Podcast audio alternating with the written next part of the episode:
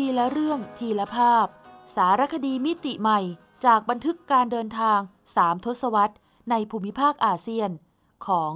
ทีรภาพโลหิตกุล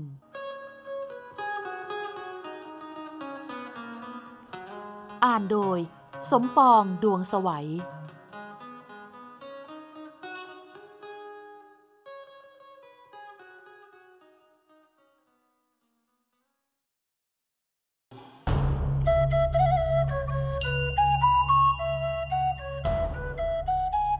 ตราอาเซียน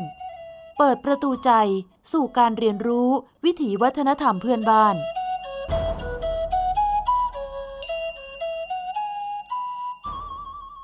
ตามรอยโฮจิมินห์กลุ่นกลิ่นมะเฟืองหวานที่บ้านนาจอก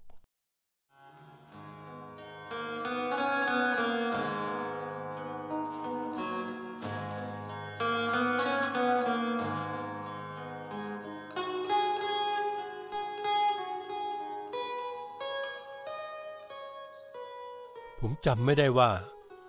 ชีวิตนี้เคยเห็นต้นมะเฟืองมาก่อนหรือเปล่า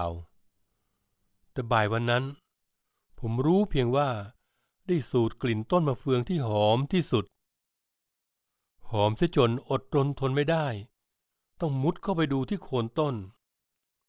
จนพบที่มาของกลิ่นหอมรันจวนใจ นั่นคือลูกมะเฟืองสุกหลากสี ร่วงหล่นเรียงรายอยู่ท่ามกลางใบมะเฟืองแห้ง ชวนให้นึกถึงเพลงบทหนึ่ง ซึ่งเป็นอมตะอยู่กลางใจชาวเวียดนามทุกคน ไม่ว่าเด็กหรือคนแก่ ผู้ชายหรือผู้หญิง มีแนวคิดซ้ายจัดหรือขวาสุดขอบ ก็ล้วนต้องนิ่งอึ้ง เมื่อได้ฟังเพลง เก๋วเฮือง ซึ่งมีความหมายว่า บ้านเกิดเมืองนอน ของคีตะศิลปิน นามยาบวันแต่ง ที่พรรณนาไว้ว่า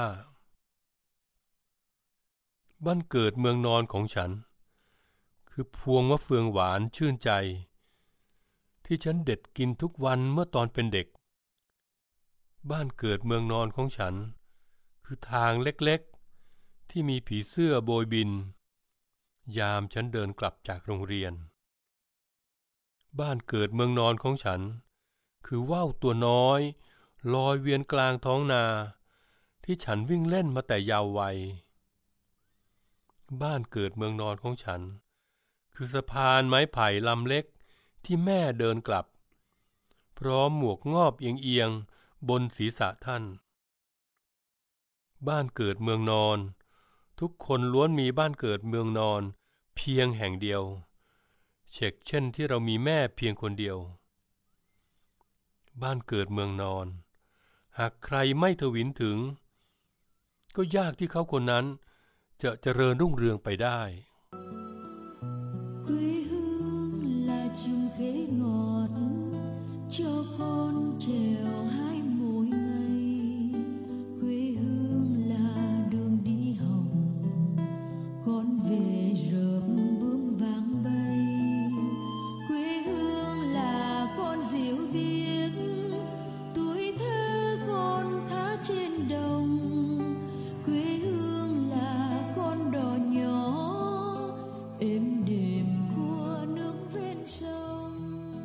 มาเฟืองต้นนี้ไม่ใช่หรือ ที่เป็นอนุสรณ์สถานที่ยังมีชีวิตของบุคคลที่ได้ชื่อว่า รักบ้านเกิดเมืองนอนที่สุดคนหนึ่งบนโลกใบนี้ บุคคลที่ศาสตราจารย์ เคนเนตสกอตลาทัวเรตแห่งภาควิชาประวัติศาสตร์ตะวันออก มหาวิทยาลัยเยลสหรัฐอเมริกา ยกย่องว่าเขา เป็นนักปฏิวัติมาตั้งแต่อยู่ในวัยเด็ก เขามีรูปร่างเล็ก ดูเปราะบาง แต่จิตใจเข้มแข็งดุดหินผา เชี่ยวชาญในภาษาต่างๆ หลายภาษา และเป็นนักชาตินิยมแห่งอินโดจีนที่โลกยกย่องอย่างสูงมะเฟืองต้นนี้ ปลูกโดยท่านโฮจิมินห์ระหว่างพักอาศัยที่นี่ คือข้อความในป้ายประดับไว้ข้างต้นมะเฟืองต้นใหญ่ ภายในสวนผลไม้ของบ้านเลขที่ 48 บ้านนาจอก หมู่ที่ห้าตำบลหนองญาติ อำเภอเมือง จังหวัดนครพนม ซึ่งเป็นกรรมสิทธิ์ของนายเตียว เหงียนวัน หรือเหงียนวันเตียว หรือลุงเตียว ชาวไทยเชื้อสายเวียดนามวัย 85 ปี ซึ่งอาจเป็นชาวบ้านนาจอกเพียงคนเดียว ที่ยังพอจดจำวันเวลาที่ท่านโฮจิมินห์บิดาแห่งเอกราชเวียดนาม และนักกู้ชาติที่โลกยกย่อง เคยเดินทางเข้ามาในสยามประเทศ เมื่อกว่า 80 ปีก่อน เพื่อแสวงหาแนวร่วมในการต่อสู้ปลดปล่อยเวียดนาม จากเงื้อมมือของเจ้าอาณานิคมฝรั่งเศส หมายเหตุ รัฐบาลจอมพลปพิบูลสงคราม เปลี่ยนชื่อจากประเทศสยามเป็นประเทศไทย ในปีพศ 2482 ท่านโฮจิมินห์เดินทางเข้ามาในปีพศ 2471 จึงยังเป็นประเทศสยาม ซึ่งนอกจากมะพร้าวสองต้นตรงประตูทางเข้า บ้านเลขที่ 48 กับโต๊ะเก้าอี้ที่ท่านโฮจิมินห์เคยนั่งทำงานแล้ว ก็มีมะเฟืองต้นนี้ ที่มีหลักฐานว่าท่านปลูกขึ้นกับมือ นอกจากนั้นเป็นการสร้างจำลองขึ้นใหม่ โดยเฉพาะบ้านไม้ชั้นเดียวไม่ยกพื้นแบบบ้านชาวเวียดนามแท้ๆ ที่ท่านโฮจิมินห์เคยพักอาศัย ซึ่งต่อมาผุพังไปตามกาลเวลา วันนี้จึงสร้างจำลองด้วยรูปทรงเดิม ณจุดที่ตั้งเดิม คือข้างต้นมะเฟืองใหญ่ ห่างจากบ้านลุงเตียวประมาณ 20 เมตร ท่านโฮจิมิน เป็นคนบ้านเดียวกับต้นตระกูลผม ที่จังหวัดเงอาน ท่านเป็นเพื่อนกับป้าผม เลยรู้จักพ่อผมตั้งแต่เด็กๆ ตอนหลังเมื่อท่านออกเดินทางไปทั่วโลก เพื่อสร้างแนวร่วมกู้ชาติ แล้วรู้ว่า ครอบครัวพ่อผม อบพยพมาอยู่ที่บ้านนาจอก ท่านกับพักพวกจึงเดินทางมาที่นี่อย่างลับๆ มาอาศัยบ้านพ่อผมสักพักหนึ่ง แล้วจึงสร้างบ้านของท่านเอง อยู่ในสวนผลไม้ของพ่อผมแห่งนี้ แล้วท่านก็ปลูกต้นมะพร้าวกับมะเฟืองที่เห็น แล้วทำไมมะเฟือง 80 ปีต้นนี้ ยังออกลูกดกเหลือเกิน คุณลุงรดน้ำพรวนดิน ใส่ปุ๋ยมากเป็นพิเศษหรือเปล่า ผมถามด้วยความแปลกใจจริง ๆ เปล่าเลย ก็ดูแลธรรมดาเหมือนต้นอื่น แต่ต้นนี้ลูกดกและหอมหวานเป็นพิเศษ คนเวียดนามมาเที่ยวที่นี่ ชอบขอตอนกิ่งไปปลูก ต้นหลังลุงเลยเพาะขาย ใครมาเที่ยวก็ต้องซื้อไปปลูก เห็นเขาเรียกกันว่า มะเฟืองลุงโฮ ได้กินลูกมันแล้ว ยังได้ระลึกถึงท่านโฮจิมินห์ด้วย ว่ากันว่า ชาวเวียดนามจำนวนมาก นับถือท่านโฮจิมินห์ในฐานะกึ่งเทพเจ้า กึ่งญาติผู้ใหญ่ พอๆกับในฐานะประธานาธิบดี จึงเป็นที่มาของคำเรียกขานยอดนิยมว่า บักโฮ ซึ่งแปลว่าลุงโฮแต่ไม่ว่าท่านจะอยู่ในสถานะไหน ผมเชื่อว่า ไม่เคยมีการรำลึกถึงบุคคลสำคัญคนใด ที่อินเทรน หรือทันสมัยสุดๆ ในยุคที่ใครก็ต้องพูดถึง ภัยโลกร้อน คือคิดถึงท่าน ก็ซื้อต้นไม้ไปปลูก แล้วจะเป็นการก้าวตามคำสอน อันอมตะของท่านโฮจิมินห์อีกด้วย ปลูกต้นไม้ใช้สิบปี ปลูกคนต้องร้อยปี สองสิ่งนี้ต้องทำคู่กันไป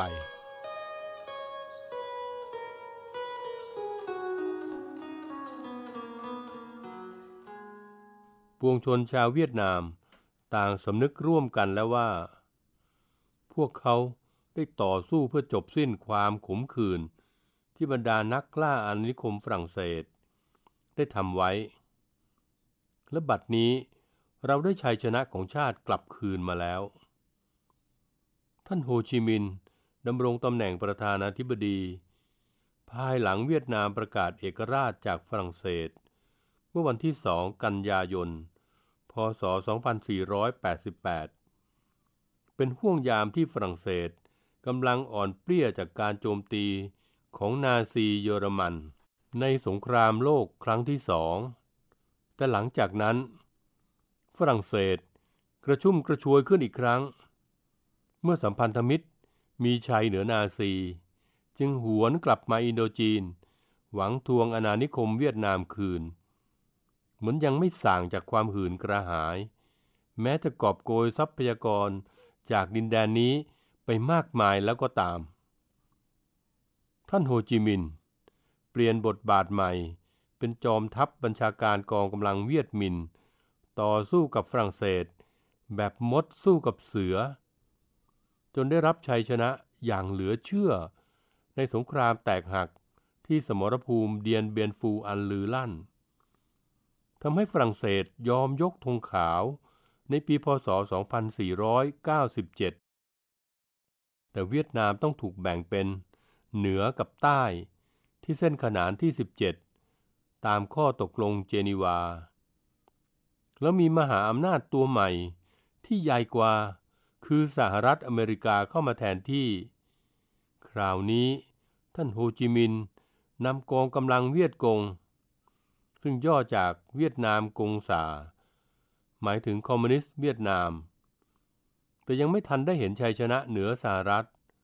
และไม่ได้ร่วมฉลองการรวมชาติเหนือกับใต้ในปีพศ 2518 เพราะท่านด่วนจากไปเสียก่อน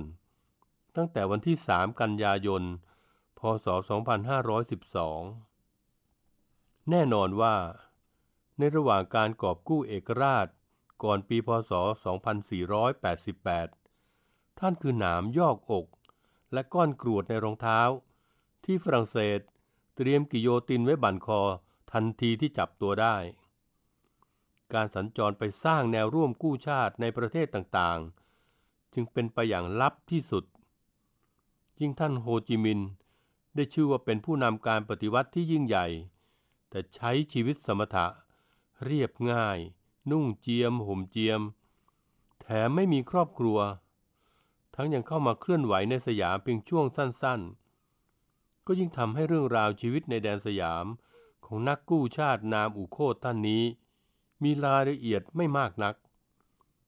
นอกจากในความทรงจำของลุงเตียว ซึ่งได้สัมผัสใกล้ชิดท่านโฮจิมินห์ ตอนที่ลุงยังเด็กมาก หลายเรื่องราวก็รับรู้จากที่พ่อเล่าให้ฟังตอนโตแล้ว ลุงเตียวเล่าว่า ตอนนั้น ท่านยังไม่ได้ใช้ชื่อโฮจิมินห์ท่านชื่อเหงียนอายควักแปลว่าเหงียนผู้รักชาติ แต่ตอนที่ท่านมาอยู่ที่นี่ ก็ไม่มีใครรู้ว่า นี่คือเหงียนอายควัก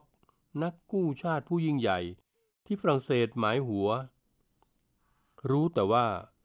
เพื่อนพ่อผมคนนี้ชื่อเท่าจิน ความจริงตอนนั้นท่านยังหนุ่ม ราวสามสิบเศษ แต่ก็เรียกกันติดปากว่า เท่าจินมื่อตอนหลังถึงรู้ว่า เท่าจินคือ ประธานาธิบดีโฮจิมินห์ลุงเตียวฟื้นความทรงจำ ขณะพาผมไปดูโต๊ะไม้ตัวเดิม ที่ท่านโฮจิมินห์ใช้นั่งทำงาน ส่วนเก้าอี้เป็นตัวใหม่ เพราะตัวเดิมหัก ทางพิพิธภัณฑ์แห่งกรุงฮานอย จึงขอไปซ่อมแซม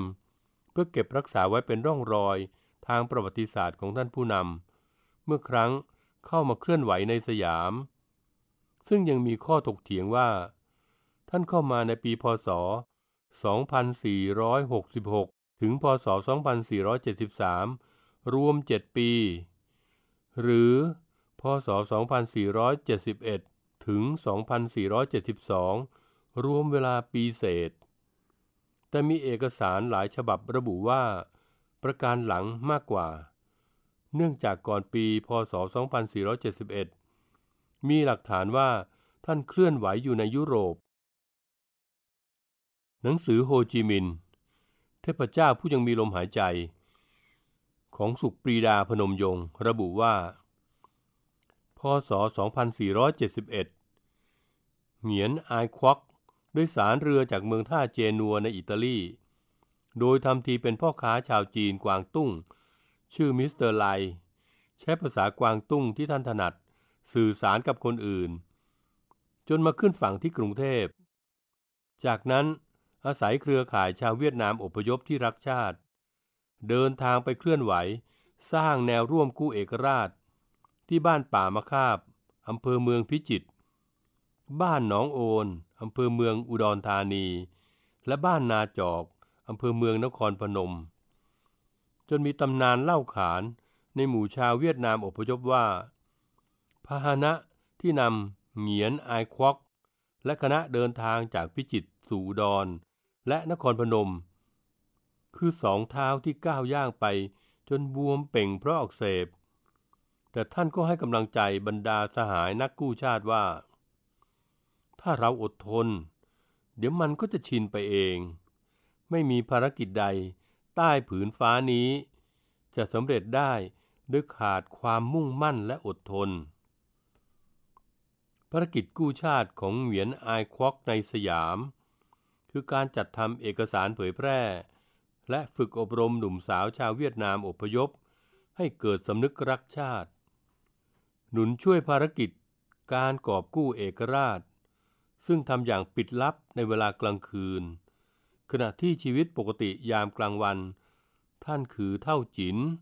ซึ่งทำนาปลูกข้าว จับปลาทำสวนผักสวนผลไม้ เหมือนชาวเวียดนามอพยพ ที่เป็นเกษตรกรธรรมดาคนหนึ่ง อุปนิสัยเท่าจินเป็นคนใจดี รักเด็ก ท่านชอบทำของเล่นมาให้หลานๆ เช่น ลูกคาง บางทีก็เล่นชักกระเยอะกับพวกผม ท่านมักจะแกล้งแพ้ แล้วหัวเราะชอบใจ ท่านทำอะไรด้วยตัวของท่านเอง ชอบปลูกต้นไม้ บ้านก็ลงมือสร้างเอง ท่านเป็นช่างไม้นะ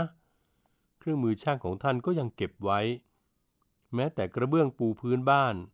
ท่านก็เผาด้วยมือของท่านเอง นี่ไง คุณดูสิ ความจริงเก็บไว้หลายแผ่น แต่ตกแตกไปบ้าง พิพิธภัณฑ์ฮานอยขอไปบ้าง แล้วรังนกพิราบตรงยุ้งข้าวนั่น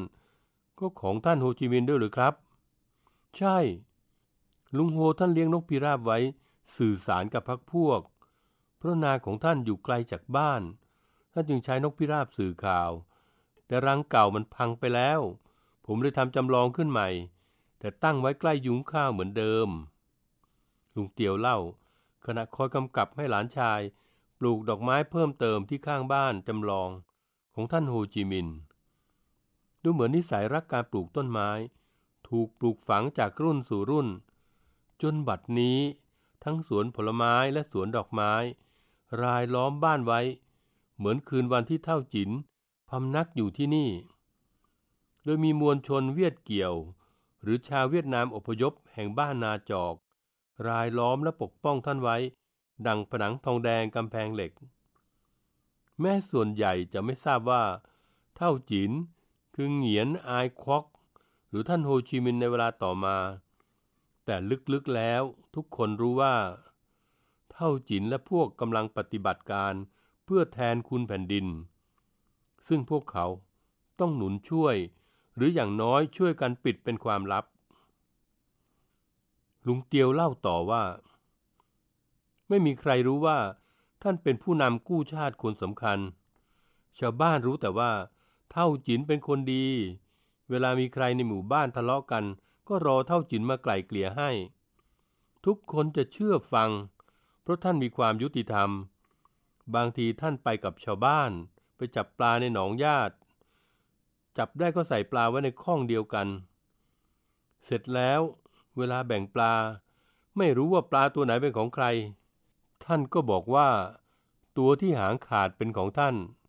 เพราะท่านเอาเล็บจิกหางปลาที่ท่านจับได้ทุกตัว เพื่อไม่ให้เกิดปัญหาเวลาแบ่งปลากัน ชาวบ้านจึงเคารพท่านมาก แม้ข้าหลวงใหญ่ฝรั่งเศสที่ปกครองอินโดจีน จะรู้ระแคะระคายว่า เหงียนอายควัก จอมปีศาจร้าย ผู้ตามหลอกหลอนฝรั่งเศสกำลังเคลื่อนไหวอยู่บนแผ่นดินสยาม แต่ไม่อาจทำอะไรกับกบฏกู้ชาติคนนี้ได้ ได้เล่าขานว่า บางครั้งคนไทยก็ช่วยปกป้องท่านด้วย เช่นครั้งหนึ่ง ฝรั่งเศสร้องขอให้ฝ่ายไทย ตรวจค้นตามบาะแสว่า เหียนอายควัก หลบซ่อนอยู่ที่วัดแห่งหนึ่งในอุดรธานี แต่ท่านเจ้าอาวาสบอกตำรวจว่า วัดกำลังซ่อมแซม ไม่มีใครเข้ามาหรอกโยม แล้วตำรวจก็ยกกำลังกลับ ส่วนหนึ่งเพราะไม่ว่าจะไปเคลื่อนไหวที่ใด ท่านโฮจิมินห์จะพร่ำสอนชาวเวียดเกี่ยวที่นั่น ให้เคารพกฎหมาย ประพฤติตัวให้ถูกต้องตามวัฒนธรรมประเพณี ให้เป็นที่รักของประชาชนเจ้าของประเทศนั้น และให้สำนึกเสมอว่า เมื่ออยู่ให้เขารัก เมื่อจากให้คิดถึง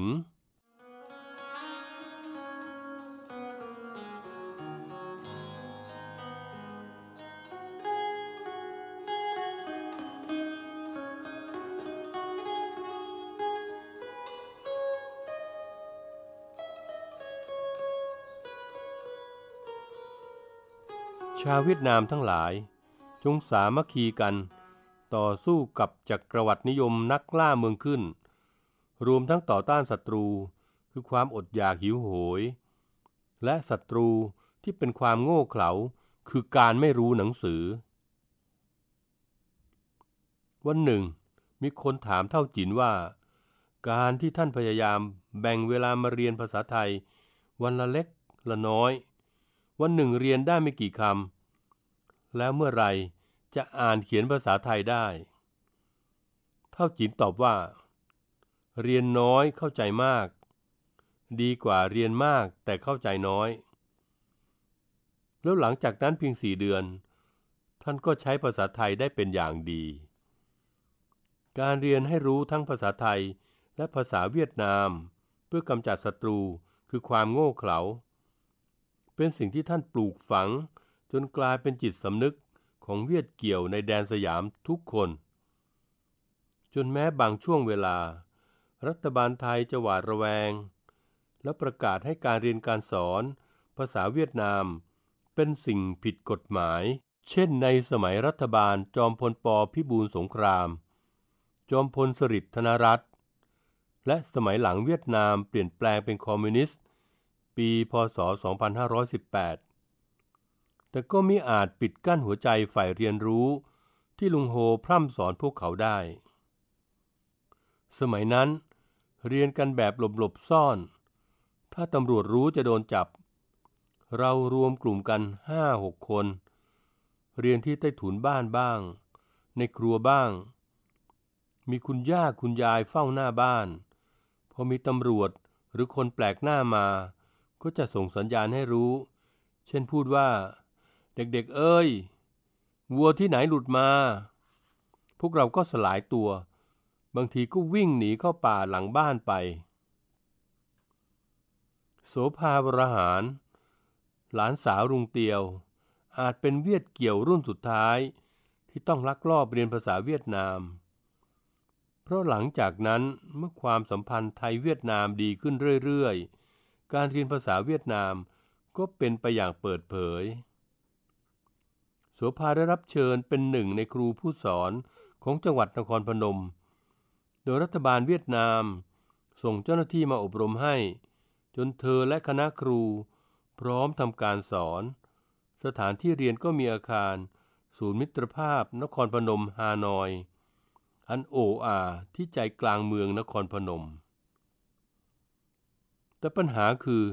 ยังหาคนมาเรียนไม่ได้ เพราะเด็กวัยรุ่นเวียดเกี่ยวเดี๋ยวนี้ สนใจเรียนแต่ภาษาเกาหลี ญี่ปุ่น ตามกระแสเห่อดารานักร้อง แต่นั่นอาจเป็นปรากฏการณ์ชั่วครู่ชั่วยามตามกระแส ทว่า สิ่งที่ผนึกแน่นในจิตใจ ชาวเวียดนามอย่างไร้การเวลา คือการตระหนักในคุณค่าคำสอนของลุงโฮที่ว่า การสร้างชาติ พึงต้องปลูกต้นไม้ ควบคู่กับการปลูกคน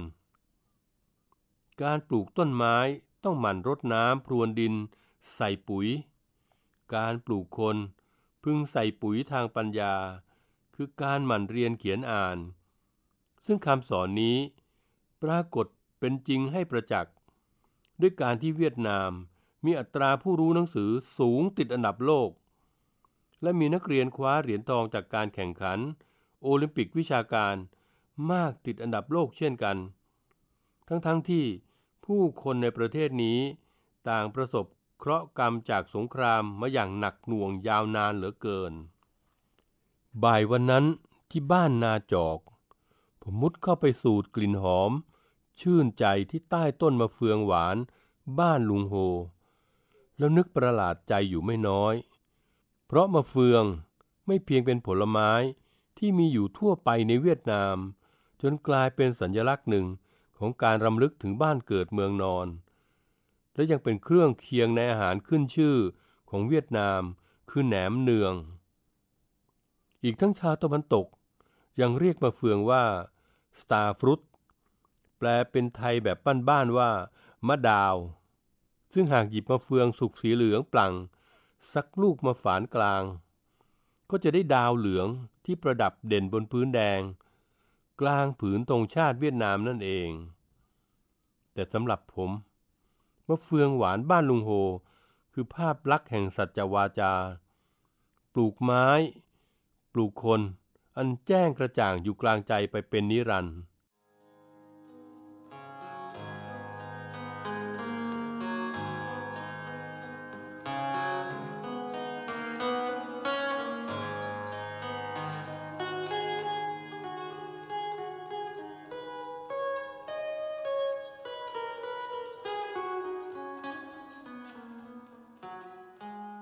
หมายเหตุ สารคดีเรื่องนี้ เกิดขึ้นได้จากการที่ท่านอาจารย์ สุริยาคำหวาน แห่งมหาวิทยาลัยนครพนม แนะนำให้ผมรู้จักคุณลุงเตียววงประชาสุข หรือเหงียนวันเตียว ผู้ดูแลเรือนประวัติศาสตร์ ที่ท่านโฮจิมินห์เคยพำนัก ณบ้านนาจอกอำเภอเมือง นครพนม ขณะนั้น พศ 2551 คุณลุงเตียวอายุ 85 ปี และมีเมตตาให้ข้อมูลความรู้เกี่ยวกับท่านโฮจิมินห์นักต่อสู้กู้ชาติผู้ยิ่งใหญ่ ในคืนวันที่ท่านมาพำนักอยู่ที่บ้านนาจอก ช่วงพศ 2471 เป็นอย่างดี ต่อมาในปีพศ 2554 คุณลุงเตียวถึงแก่กรรมกระทันหัน เมื่อวันที่สองกันยายน ด้วยอาการเส้นโลหิตในสมองแตก สิริรวมอายุได้ 88 ปี จึงขอแสดงความคารวะ และอาลัยต่อการจากไปของคุณลุง และขอแสดงมุทิตาจิต ต่อท่านด้วยบทความสารคดี ที่ผมมุ่งมั่นเขียนเรื่องนี้ อีกทั้งขอขอบคุณ ท่านอาจารย์สุริยาคำหวาน ไว้ณที่นี้อันหนึ่งคุณลุงเตียวจากไปอย่างกระทันหัน แต่วันที่ท่านถึงแก่กรรม คือวันที่สองกันยายน ตรงกับวันสำคัญอย่างยิ่งยวดของชาวเวียดนาม คือวันชาติ อันมีที่มาจากวันที่ท่านโฮจิมินห์ประกาศเอกราชจากฝรั่งเศส เมื่อวันที่สองกันยายน พศ 2488 และยังเป็นวันที่ท่านโฮจิมินห์ถึงแก่สัญญกรรม เมื่อวันที่สองกันยายน พศ 2512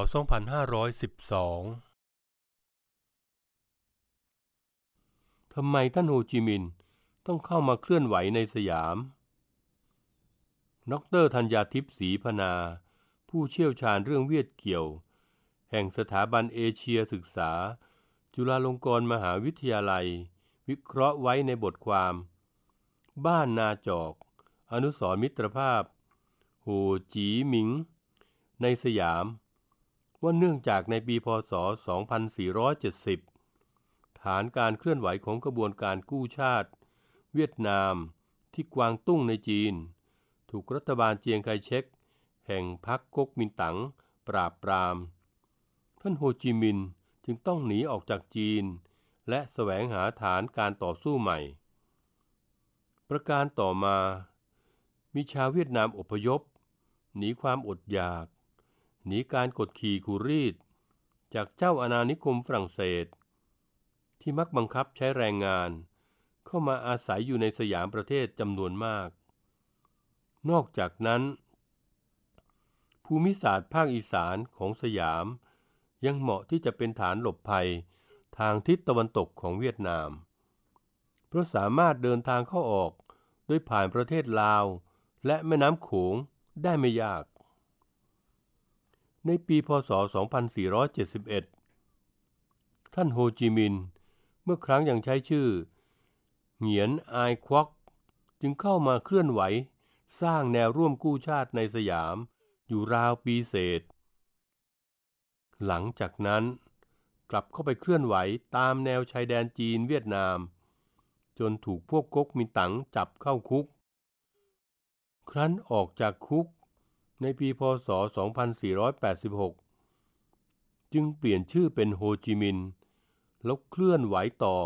จนสามารถประกาศอิสรภาพ พ้นจากการเป็นเมืองขึ้นฝรั่งเศสสำเร็จ ในวันที่ 2 กันยายน พศ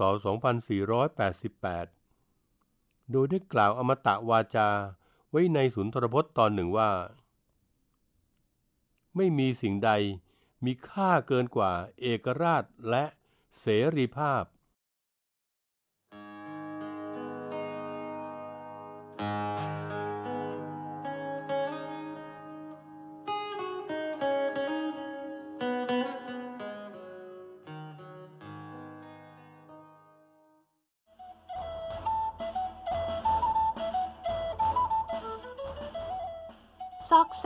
เซียน ทุกซอกทุกมุมของอาเซียนมีเรื่องราวที่ค้นหาได้ไม่รู้จบ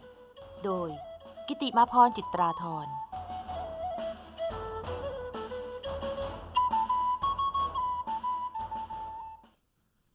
ขนมสี่ถ้วย กินแล้วรวยจ้า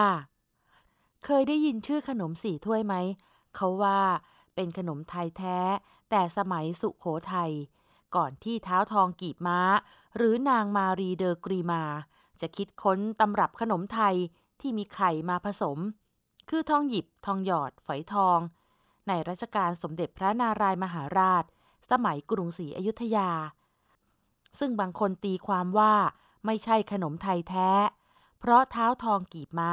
เป็นลูกครึ่งญี่ปุ่นโปรตุเกสจึงนำเอาวัฒนธรรม ขนมของสองชาติมาประยุกต์ โดยเฉพาะทองหยิบ ทองหยอด ฝอยทอง หลายคนรวมทั้งผมเองเคยไปเห็นไปชิมขนมต้นแบบที่โปรตุเกสมาแล้ว แต่ขนมสี่ถ้วยเป็นขนมไทยแท้ที่ยังไม่มีไข่มาผสม ผมได้ยินชื่อมานาน จึงอยากรู้ว่ารสชาติเป็นอย่างไรทำไมต้องสี่ถ้วย วันหนึ่งมีโอกาส นำนักท่องเที่ยวไทยที่สนใจเรื่องวัฒนธรรม ไปเที่ยวสุโขทัยศรีสัชนาลัย จึงปรึกษา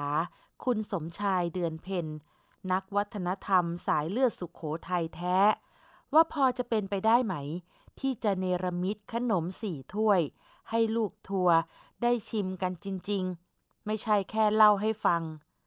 คุณสมชายบอกว่า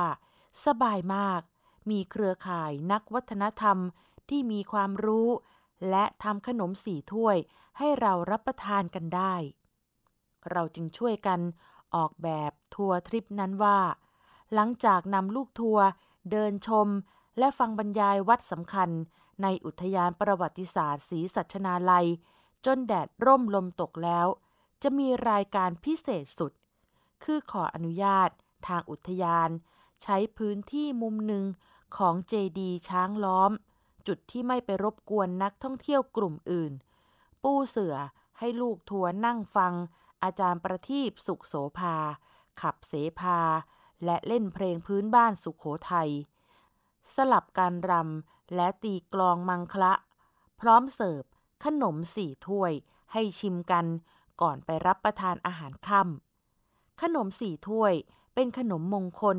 ในงานแต่งงานของชาวสุขโขทัยแต่โบราณนานมา ประกอบด้วย ไข่กบ เม็ดแมงลัก นกปล่อย ลอดช่อง มะลิลอย ข้าวตอก และอ้ายตื้อ ข้าวเหนียวดำนำมากินรวมในถ้วยเดียวกัน โดยใส่น้ำกะทิหรือน้ำเชื่อมตามใจชอบ เรียกว่า ขนมสี่ถ้วย ถามว่าเหตุใด จึงต้องใช้ขนมสี่อย่างนี้คำตอบคือ ไม่มีหลักฐานเอกสาร หรือศิลาจารึก ระบุไว้อย่างชัดเจน มีการตีความโดยนักวัฒนธรรมรุ่นหลังว่า เพราะขนมสี่อย่างนี้เป็นมงคลแก่คู่บ่าวสาวยิ่งนัก ด้วยไข่กบหรือเม็ดแมงลัก มีความหมายว่า ให้มีลูกเต็มบ้าน มีหลานเต็มเมือง เช่นเดียวกับกบที่วางไข่ ครั้งละหลายสิบฟอง ส่วนลอดช่อง กินแล้ว ชีวิตคู่ และชีวิตทำการงานจะราบลื่น สะดวกสบาย คล้ายสิ่งที่นกปล่อยลงมามะลิลอย หรือข้าวตอก กินแล้วจะรุ่งเรืองเฟื่องฟู มีชื่อเสียงระบือไกล สุดท้ายคือข้าวเหนียวดำหรืออ้ายตื้อ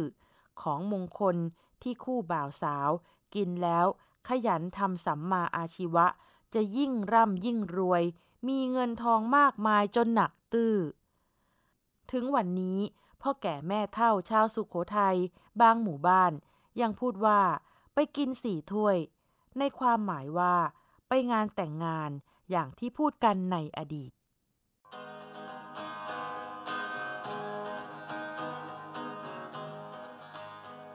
ทีละเรื่องทีละภาพ สารคดีมิติใหม่จากบันทึกการเดินทางสามทศวรรษ ในภูมิภาคอาเซียน